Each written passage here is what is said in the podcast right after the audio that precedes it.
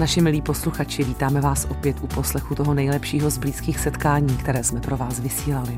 Herec Jan Šťastný se mi v Radiokafe Vinohradská 12 svěřil s tím, proč kupuje svému synovi Lego a kdo ho potom skládá jako první. Kouzelník a iluzionista Jiří Hadaš mi prozradil, za jakých okolností přišel na svět a proč je těžké naučit malé děti kouzlit. Producent filmu Poslední závod Ondřej Beránek byl mým dalším hostem. Mluvili jsme o natáčení ve sněhu, ale také o tom, proč se i on začal společně s herci otužovat.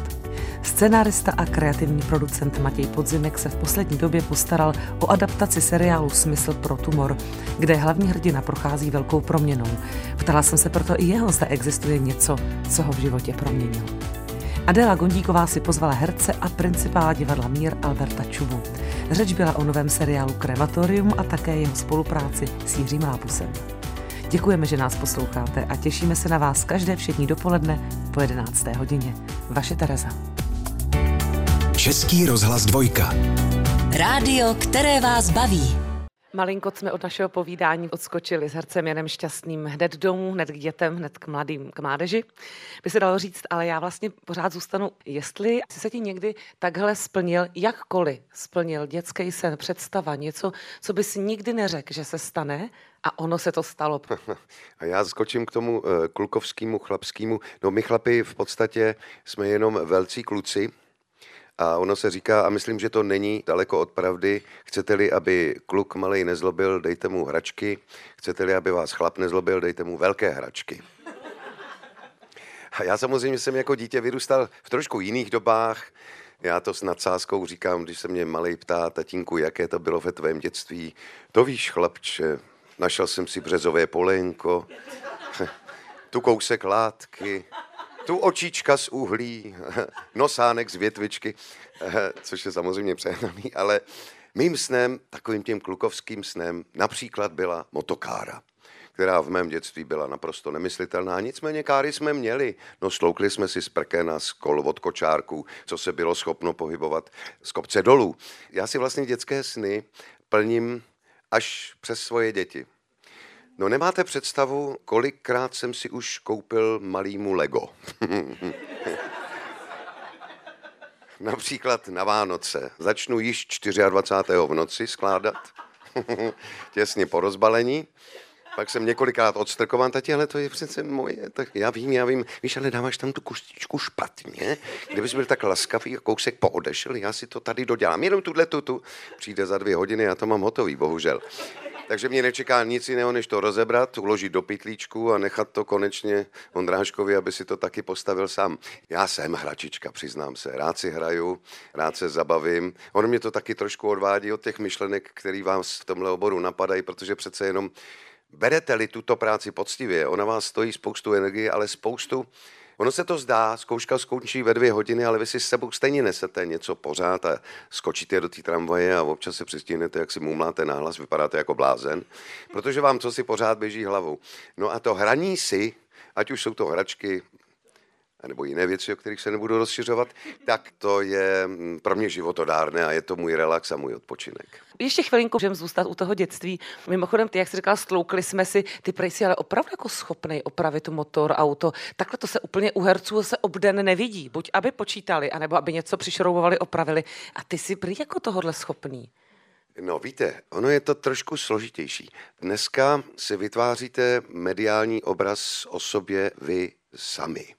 To znamená, co o sobě někde řeknete, tak pak lidi mají pocit, že to tak je, když to řeknu. Můj tatínek mi říkal, Honzíku, nikdy nesmíš lhát. Můžeš si něco přibarvit, to ano, ale prosím tě, z podstaty nelži. Já si toto jeho krédo, tuto jeho výchovu do dneška pamatuju. Takže tím, že leda, co umím udělat, jsem nelhal. Ale že bych opravil dnes auto, leh si pod něj, ostatně do toho motoru se ani nedá vlíst dneska, zas tak daleko nejsem. Ale víte co, a je to jako s tou zábavou, jako s těma hračkama. Když prostě opravuju pračku, tak je to pro mě hračka. Pračka, hračka, ono se nám to rýmuje. Je to poeta ten Honza. Když třeba na chalupce něco je potřeba udělat, není potřeba si na to zvát lidi, mě to prostě baví. Já si u toho odpočinu a Je pravda, že můj táta, který byl stavební inženýr a stavař velký, tak mě toho spoustu naučil. Já z toho do dneška vycházím. Udělal jsem jednu zásadní chybu, ale tak to je spíš moje charakterová vlastnost, že já jsem už jsem si přece jenom myslel v tomhle věku, že budu trpělivější, budu méně, řekněme, pedantický. No, já jsem udělal tu chybu zásadní ve výchově, že jsem moc kluky jako nenechal ty věci dělat. Jo? Což má pro mě tu výhodu, že když mi třeba prostřední Honzík zavolá, že něco nejde, tak já tam rád přijedu a udělám to, pači zase hraju, že jo. Místo, abych je to naučil. Ale bylo to způsobené tím, že já jsem opravdu neměl trpělivost když jsem viděl, jak jim to nejde, tak jsem mi od toho vyhnal a udělal jsem to radši sám. Je to velká chyba. Mimochodem teda výchova je práce, ve která se dá nasekat fakt nejvíc chyb. Je to tak, protože přece jenom když se vám něco nepovede, můžete to opravit, ale tu výchovu už neupravíte. A člověk ty plody sklízí až mnohem později a někdy se teda nestačí divit, co do těch dětí vsunul a vsunout ale neměl. No ale tak už je to na nich, aby se s tím taky popravili. Já jsem se měl taky s čím prát ostatně. Určitě všichni také krom obsahu posloucháte ten krásný hlas je našťastného mého dnešního hosta. Český rozhlas dvojka. Na chvíli si dovolím odskočit do minulosti Jiřího Hadaše, iluzionisty, kouzelníka, mého dnešního hosta, protože úplně v tom úvodu o těch dámách, jak jsme mluvili, tak vy jste řekl, poznamenala jsem si jak genetika, že se to často dědí. Já tím mám na mysli, že nejenom genetika, teda v DNA, myslím, že se dědí to, to řemeslo, to umění, to umění a to řemeslo, to všechno, ten zájem asi i. To je i váš případ, vidíte, vy jste taky teda geneticky zatížený. Ano, jo, já jsem se narodil do kouzelnické rodiny, ale paradox je v tom, že vlastně tatínek to nezdědil po nikom. Jak mm-hmm. už jsme se třeba bavili bavili o Květě, o Kerry Kellnerové, tak ta vlastně je z opravdu z dlouhodobého historického hlediska rodu Kellnerů slavného, kdežto tatínek se vlastně tomu kouzlení začal věnovat úplně sám v 60. letech. Založil i v Uherském hradišti kouzelnický klub a pak se vlastně propojovali s těmi kluby po celé republice. A z radostí říkám, já to asi řeknu i dneska tady, i když už ta historka je docela známá, že vlastně já jsem se narodil jako překvápko do kouzelnické rodiny. To bylo asi tatínkovo největší životní kouzlo, když maminku odvezli v roce 1974 do porodnice, tak ona vůbec netušila, že bude mít dvojčátka a já jsem z dvojčat. Ona celou dobu v domění, že má jedno miminko, eh, když, když jde do porodnice kočárek pro jednoho jméno, pro holku jméno, pro kluka, když, se, eh, když ji přivezli na ten porodní sál, tak pan doktor řekl, tady se připravíme na dvě, možná na tři. tak naštěstí jsme jenom dva hadaši. Vám to začalo kouzlem celý ano, rovnou. Ten zázrak jsem, doslova. Já jsem takové byli, kouzelné dítko. No. To je hezký. Ano, tak určitě se musí rozšiřovat nejenom genetikou, i tím, že někdo to začne dělat poprvé. A jak jste mluvil i teda o té paní Kelnerové, kam teda vůbec historicky sahá jako kouzlení, kam až vůbec jako první pokusy člověka kouzlit? No Zaskočí vás si, touhle historickou otázkou? Já si myslím, že to je úplně opravdu jako, že od pradávna. Od si, no ale myslím si, že ano, že te- tehdy taky určitě byli nějací šamani, což vlastně byli v uvozovkách tehdejší kouzelníci jo. ve starém Egyptě. Když je třeba pekařův císař, císařův pekař, tak je tam taky kouzelník, přece který vlastně toho císaře jakože okouzlí tou asistentkou. Takže já si myslím, že historicky je to opravdu dlouhá doba a postupně se to jakože vyvíjí k té mhm. dokonalosti. V České republice třeba Český magický svaz oficiálně vznikl v roce 1969. Hmm. Ale už předtím ty kluby fungovaly, existovaly. Vemte si, jak Praha byla proslavená různýma estrádama nebo varietéma v první republice a podobně podobně. No, Takže stále, to všechno vlastně bylo. tady s námi stále. Touha po zázraku. Je to tak. Se dalo říct. Vraťme se do vaší rodiny, tedy když jste to teď dědil řemeslně. Vyloženě vás tatínek učil nějaké, řekněme, své kouzlo, Jiříčku, nikomu ho neříkej, je to takhle, jako, takhle si to máme představit doma v kuchyni. No, to by bylo hezké, jakože Jiříčku, nikomu to neříkej. Nejhorší je, když máte učit malé děti kouzlo. My jsme to nikdy jakože s bráchou neměli rádi, nás to vlastně nebavilo. Nás nebavily ty tréninky, to cvičení, když jsme každý týden chodili do toho klubu trénovat, ale pak nás bavilo to komediánství na tom pódiu. My jsme byli fakt jakože rošťáci. A do dneška si pamatuju, jak hrozně těžce se vysvětluje dětem, co vlastně mají na tom jevišti předvádět, protože jsou to samozřejmě klasické triky, ale vy to musíte předvést jako kouzlo. A když jste malý kluk, a vzpomínám si na historku, když jsme dělali takové kouzlo, že jsme z, papírové, z novin udělali papírový kornout, vzali jsme sklenici s mlékem, to mléko jsme do toho kornoutu vylili a ten kornout jsme potom roztrhli a to mléko nebylo nikde, ani v té sklenici, ani v tom kornoutu. No to a jste dělal jako To jsme dělali. Jo. A tam, je vlastně, tam, je, tam to tajemství toho kouzla je vlastně v té sklenici. Z toho vypil to mlíko. ne, ne, ne, nevypil, ale jde o to, že vlastně jsme měli hrát jako malí kluci to, že toho kornoutu to mlíko jakože lejeme. Tam asi můžu prozradit, že se tam jakože nikdy doopravdicky jakože neleje, že to mlíko zmizí tajným způsobem v té Jiným, sklenici, ano. Mhm. ale ve výsledku, jako řekněte devítiletému klukovi, lej, nalít tom líko do, toho, do těch novin, aby to bylo přesvědčivé. Když prostě něco dělá a vůbec nic jakože nevylévá, tak si myslím, že táta několikrát zvýšil hlas, několikrát možná trošku ten pohlavek tam vletěl a vlastně to vyvrcholilo tím, že aby jsme to pochopili, tak nám dal do ruky opravdu nějakou sklenici s vodou a opravdu jsme to museli prostě lít, aby jsme to prožili, aby jsme to dokázali zahrát. Takže teď vlastně prozrazuju jedno velké tajemství kouzelníků, že vlastně to samotné kouzlo není eh, jenom o tom předvedení, ale o tom zahrát to těm divákům. A v tomto je třeba skvělý podle mě David Copperfield, který mhm. vlastně veškeré kouzla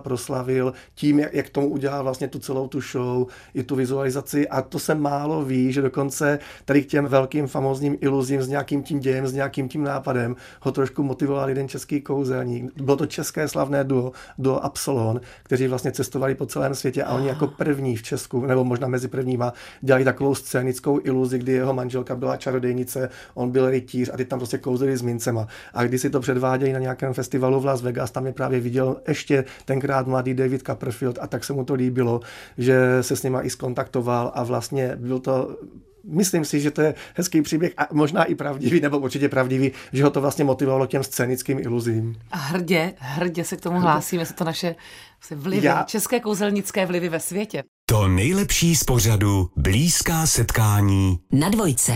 Film Poslední závod z roku 22 s Krištofem Hádkem a Markem Adamčíkem a mnoha dalšími produkoval Ondřej Beránek, můj dnešní host. A myslím, že i v jeho hlase bylo jasně patrné, že je to zážitek, od kterého nemůžeme vůbec utéct. Tak je pravda, že to asi je opravdu neopakovatelné, extrémní podmínky a vlastně ale i velké téma. Myslím, že to je věc obsahová i fyzická, která se vás tam týkala. Tak nás tam vemte, kudy jen chcete. Obsahově to pro nás byla výzva, s, protože Tomáš Hodan, když eh, vlastně s tím tématem přišel, tak říkal, tam my to známe všichni jako příběh Hanče a Vrbaty, ale tam je ještě třetí postava. A to je postava Emericha Ráta, českého Němce, lyžaře, který byl kamarádem Hanče a byl to on, který vlastně se ho snažil, našel ho a snažil se ho zachránit ale protože se to potom po druhé světové válce se ten příběh nemohl takhle úplně vyprávět, protože by nešlo, že Němec zachraňuje Čecha, tak toho Emericha Ráta z toho vlastně postupně vymazali. Přitom to byl člověk, který Čechům pomáhal, za druhé světové války schovával Žida, nebyl odsunut kvůli tomu a vlastně ale potom v 50. letech byl ve vězení kvůli šíření způsobu amerického života a tak vlastně ta postava úplně vymizela. Potom ještě ve stáří topil v Krkonoších na boudách a vyprávěl tenhle příběh vlastně lyžařským kurzům.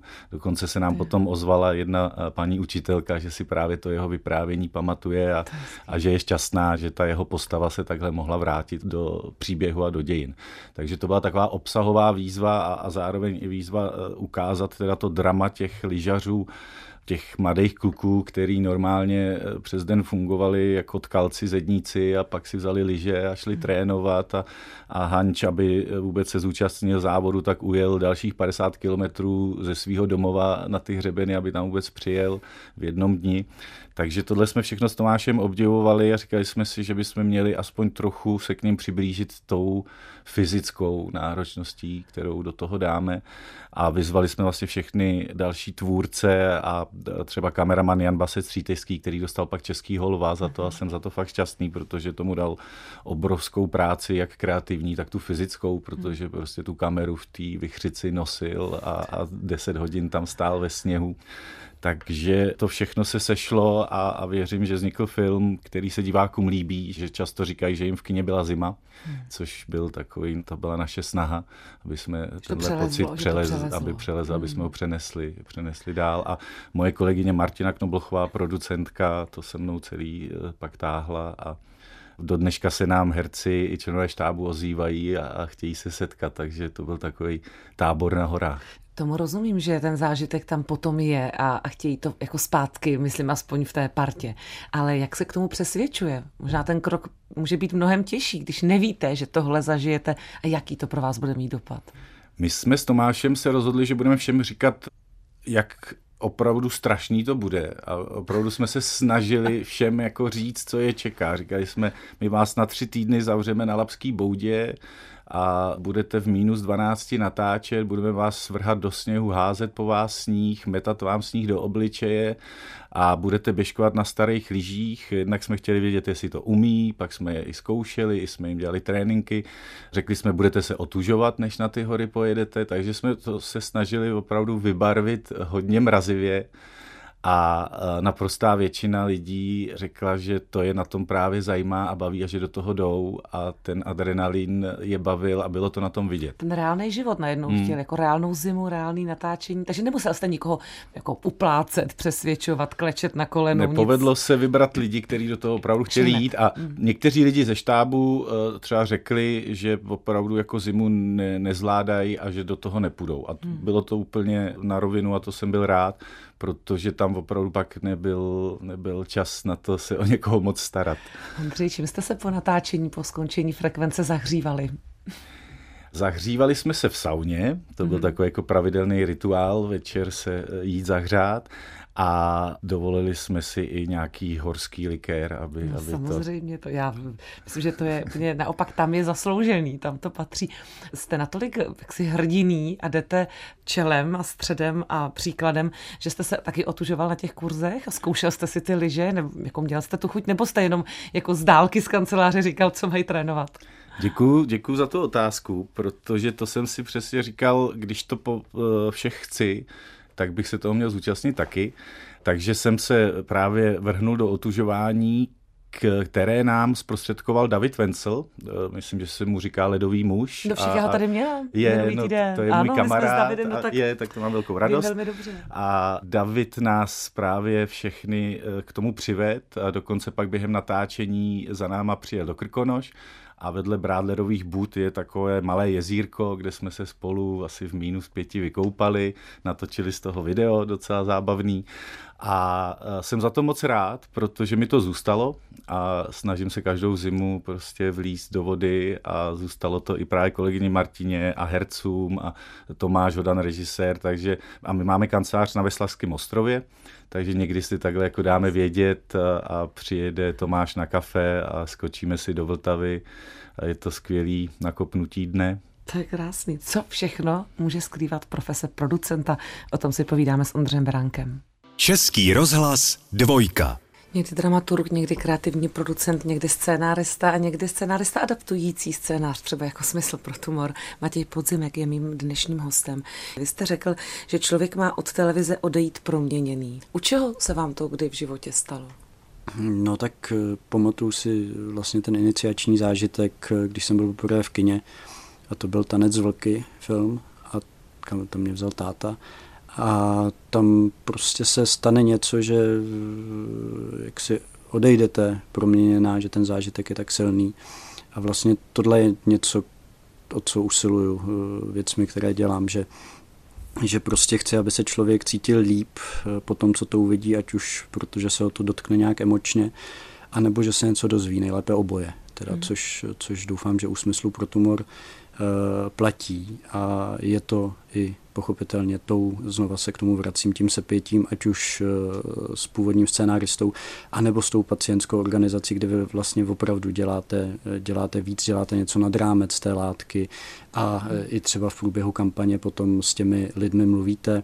A já jenom te, teďka do toho udělám tak, takový vstup, že já jsem vám tady přinesl čepici. Je, teďka Matěj Podzimek předává Tereze Kostkové čepici, kterou... A upletla ji Alžbětka Malá. Kterou neupletla Alžbětka Malá, ale plete ji Hanka ve smyslu pro tumor. A vlastně je to jedna z věcí, která, kterou já na tom projektu mám rád, že my vlastně se snažíme eh, spolu s Fuck Cancer eh, šířit jaksi povědomí o té nemoci a taky, eh, taky o jaksi prevenci, která, která je nutná. Máte už i třeba nějakou zpětnou vazbu, že se to i třeba daří, že se stejně jako v díle včerejším, no, jak je důležité mít i Filipa no. akce, že se náhle začali hlásit dárci no, zrovna, kostní tři, tak jestli už víte nějakou jakoby reálnou odezvu. Zrovna děkuju jsem, a děkuju. Je, vůbec není zač, zrovna jsem za vámi, jsem jdu z jedné schůzky, která se týkala úplně jiného projektu a kde mě ten člověk, se kterým jsem mluvil, řekl, eh, byl bych jako šťastný, kdybych se svými kolegy mohl nějakým způsobem se propojit eh, se společností Fuck Cancer a, a třeba zaregistrovat se do registru dárců kostní dřeně spolu s nimi. Jo. A vy vlastně vidíte, že ta zkuska se týká něčeho úplně jiného, ale že, že, že dotyčný prostě je schopný tohohle náhledu a hned jak odsud od vás půjdu, tak, tak je propojím. To je báječný, to jsem, to jsem opravdu moc ráda. Když mluvíme o té změně, proměněný od televize, proměněný, teď taky dochází k proměně hlavní postavy Filipa. Eh, v tomto případě zrovna setkáním s touto závažnou nemocí. Když se vrátíte vy do věku Filipa Kaliny, eh, byl jste taky trošku jiný než dneska? Je něco, co vás proměnilo?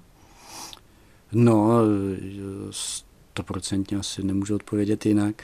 A e, je to právě schopnost vážit si e, věcí, které tehdy považujete za samozřejmé. Hmm. Tam právě, když jsme se s Leandrem bavili, e, bavili o tom, proč je ta, ten seriál důležitý, tak je to vedle jaksi o světě ohledně téhle choroby to vědomí toho, proč je nutné nebrat věci zadané, za hotové, protože se to může změnit a že je potřeba se o sebe starat a třeba prostřednictvím různých eh, věcí, jako je samovyšetření, prostě se mít na pozoru, protože to neděláte jenom kvůli sobě, mm. ale i kvůli blízkým. Já jsem samozřejmě směřovala i k tomu, a zastavte mě, kdyby to bylo, jako že to nechcete říkat, mm. ale jestli, jako co za příklad z vašeho života by bylo, kde víte, že jste byl třeba nějaký kluk, přirozeně adekvátně mhm. mládí, myslím, a přišel nějaký zlom, kdy víte, že byl pro vás tak zlomový, jako může být třeba pro Filipa. Tato zkušenost, jestli něco takového konkrétního bylo, ale úplně z jakékoliv jiné, i třeba pozitivního, to nemusí být negativní. No, v mém případě já jsem chodil do, do turistického dílu a mm, měl jsem tam skautského vedoucího, který se, když mi bylo 20, eh, spolu se svým bratrem, kterého jsem taky znal, ztratil v Albánii a nikdy, nikdy se vlastně už nenašli. A to byl můj dětský vzor. A tam já jsem, já jsem najednou nahlídl, že to nebude asi pořád tak jako sluncem zalité jako do, do té chvíle. Vlastně jsem si říkal, že dost, dost často na něj myslím mm. a stýská se mi po něm pořád, ale to, to, byl, to byl pro mě nějaký mm. jako určující moment. To, to je v tomto případě ztráta někoho blízkého, mm. ale komu jsem teda doteďka vděčný za to, co mi dal.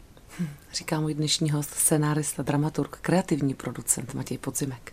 To nejlepší z pořadu Blízká setkání na dvojce. Herec Albert Čuba je mým dnešním hostem a slíbili jsme, že si budeme povídat o seriálu Krematorium. Člověk by se možná zprvu leknul, mm. že možná budete mít nějaký odliv třeba těch starších vašich fanoušků, eh, ale není tomu tak zřejmě. Není. Není, opravdu ne. Nebáli jste se toho? No, ani ne, tak uh, trošku jsme čekali, že možná sem tam nějaká uh, jako mírně podrážděná reakce třeba přijde, ale v zásadě to vnímáme tak, že humor je přece ventil a ty nepříjemné věci se samozřejmě dějí, asi všem, asi někomu třeba čistěji, někomu méně často, ale nakonec eh, ten humor je to poslední, co nám zůstane, že? Protože mm-hmm. když se někomu stane nepříjemná věc, což asi chápu, že pohřeb může být nepříjemná věc, tak záleží, jak člověk dědí nebo nedědí, tak tak eh, potom se buď jako vsteká, anebo pláče. Mm-hmm. No ale nemůžete se po celý zbytek života jako vstekat nebo plakat, tak nakonec vám zůstane ten poslední ventil a to je ten humor, takže s tímhle jsme do toho šli. No. A samozřejmě ty jsi hlava velice plná všech různých nápadů a všech různých námětů. Napadlo to tebe? Ty jsi přišel s tímto? Ne, ne, ne. Tomáš Svoboda, eh, režisér, s tím, s tím přišel. Uh, protože jsme se potkali a on říká, hele, já mám asi hm, už pět let prostě v šuplíku takový jako seriál napsaný, který jako vznikal v nějaké době ještě před těmi pěti lety před covidem možná pro nějaké televize, nakonec z toho mm. nic, nic nebylo, ale vy jste taková jako fajn parta, možná by to stálo za to si to přečíst, tak jsem si to přečetl a říkám, že to je super, pojďme, pojďme najít cestu, jak to udělat. No. a Tomáš Svoboda u vás něco režíroval předtím, nebo vyloženě přišel až s tímto nápadem? No ne, on, on režíroval v Ostravě, eh, režíroval v Národním divadle Moravskosleském, takže jsme se tam, protože jak ta Ostrava je malá, v podstatě to je jako taková vesnička, tak jsme se tam jako potkali a, a už slovo dalo slovo. No vlastně přes Ladu Běláškovou, přes herečku, to jsme se takhle mm-hmm. propojili. No. Eh, to téma je samozřejmě široké, seriál asi naplnit je taky docela složité. Když jste to četli, možná jste na začátku měli, nebo jsem to asi někde zachytila, že nejdřív to mělo být 10, třeba desetiminutových dílů, mm-hmm. ale pak mhm. jste se rozhodli jinak?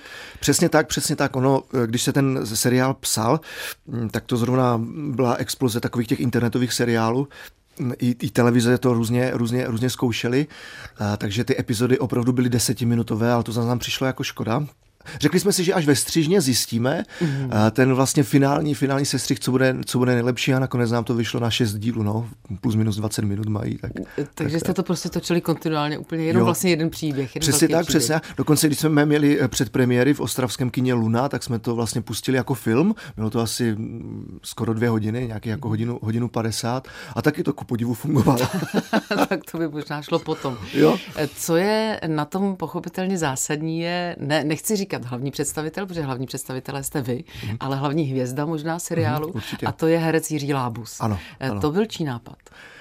No, to, to jsme hodně rozebírali, protože uh, původně seriál byl napsaný samozřejmě na úplně jiné, jiné herce, ale pak eh, to skončilo teda v divadle Mír, tak jsme obsadili samozřejmě herce, herce naše, ale teď bylo podstatné, kdo bude hrát toho, uh, toho neboštíka, tak jsme to s Tomášem Svobodou řešili, říkám, no tak jsme tak jako kroužili, kroužili, až jsme nakonec skončili u Jiřího Lábu. Si říkám, no to je přesně ten člověk, který by, který, který by to měl být. Tak se to potom na to na něj přepsalo a teď se čekalo, jestli to vezme nebo ne. Tak to bylo takové. No takové a, jako... a jak to dopadlo? Jaké bylo jednání? Kdo volal první? No volal pan režisér.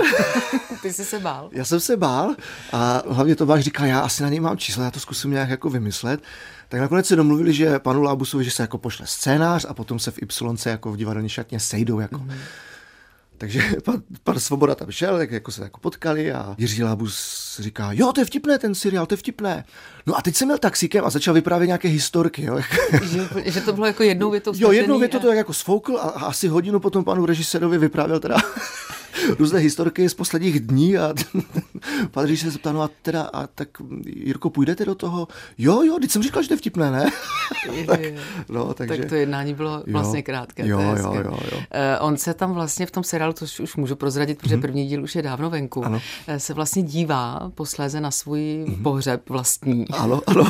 který je tedy velice vtipný, podle mě, ano. protože tam zpívá sbor třeba, tak my už jdeme do finále ano, a ano. to si myslím, že je vtipný. A on má vlastně svůj pohřeb ale taky vymyšlený, neříkal vám o tom? No, já, já jsem že, to potom četl posléze někde, ano, že? že má, že má vymyšleno, že on bude sám vystaven v tom kostýmu You. Ano, ano. ano. tak to jste tam nezakomponovali. To jsme tam nakonec nezakomponovali, protože až takhle jako do, do reality jsme vkročit nechtěli, že jsme si říkali, Jirko, přece jenom hrajete postavu, sice hrajete sám sebe a neboštíka, ale držme se ještě v, v reálích fikce. Albert Čiba. Poslouchali jste to nejlepší z pořadu Blízká setkání. Další rozhovory se zajímavými osobnostmi uslyšíte každý všední den po 11. hodině na dvojce.